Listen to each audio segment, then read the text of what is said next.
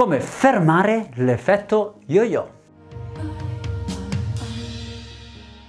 Da chi di voi non ha avuto un amico, un'amica o proprio non ha vissuto l'esperienza di perdere tanto peso, arrivare alla sua forma perfetta, addominali di fuori, tutto muscoloso, tiratissimo fino all'osso, per poi magari riprendere anche più chili di prima?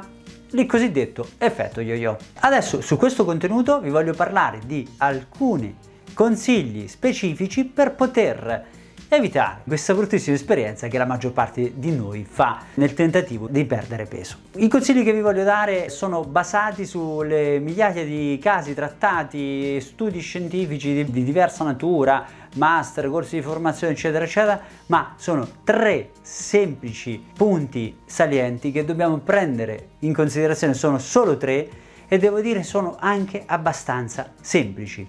Punto numero uno No alle diete drastiche, alla dieta dove si mangia solo un alimento per tutto il giorno, dove si toglie tutto questo, tutto quello, tutto quell'altro. Ecco, se volete evitare l'effetto yo-yo, evitate questo tipo di diete. Punto numero due.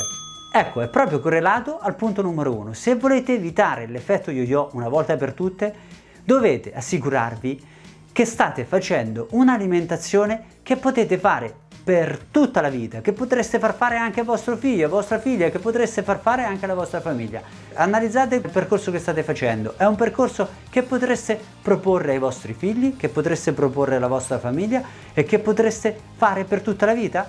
Bene, allora questa potrà essere la soluzione per non avere il cosiddetto effetto yo-yo. Punto numero 3. Devi essere tu a guidare Avete mai provato a essere al volante di un'auto con a fianco qualcuno che vi indicava la strada? Bene, gira qua, gira là, gira su, gira giù. Perfetto, vi porta all'obiettivo, vi porta all'indirizzo che stavate cercando.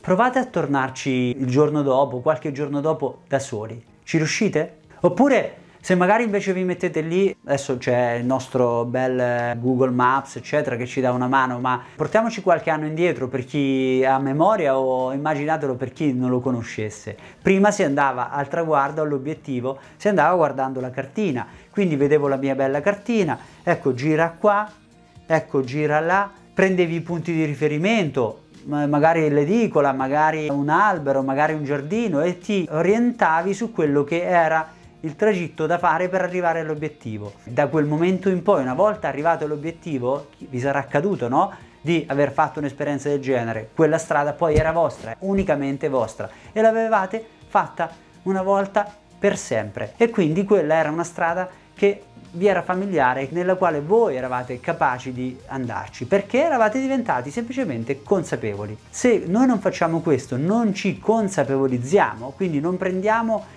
in coscienza quello che è il percorso che stiamo facendo, non ci sforziamo un po' di capirlo, inevitabilmente poi torneremo alle vecchie abitudini. Quindi il consiglio, il terzo consiglio appunto, è quello di diventare consapevoli di diventare voi stessi consapevoli di quello che state facendo, di iniziare a fare un percorso di apprendimento, non dico chiaramente da doversi iscrivere a un corso di laurea, ma stiamo parlando del vostro benessere e quindi del nostro benessere, per cui è il motivo assoluto per cui dobbiamo metterci lì davvero a dire ok, accorciarci le maniche e dire come cavolo si fa, come caspita si fa, sono io che mi metto lì e cerco di approfondire le tematiche, chiaramente con magari delle letture oppure con qualche professionista che dà le informazioni, facendo qualche eh, approfondimento su quello che è il percorso che state facendo, perché se solo una dieta prescrittiva dove il nutrizionista vi prescrive un'alimentazione che seguite, è molto improbabile che riuscirete poi a portarla avanti quando sarete in un momento da soli, arrivate al vostro mantenimento, ma se fate un percorso e lo cominciate oggi e lo finite dopo un anno e avete 35 anni o 40 anni o 50 anni, io mi auguro che abbiate un altri 50 anni davanti o più,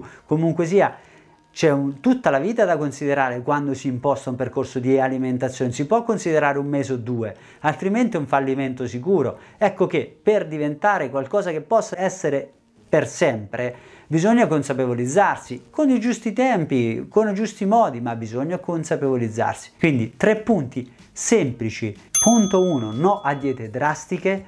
Punto 2, una dieta che potresti fare per sempre che potresti far fare alla tua famiglia. E punto 3, devi diventare consapevole. trovare l'equilibrio in tutto questo.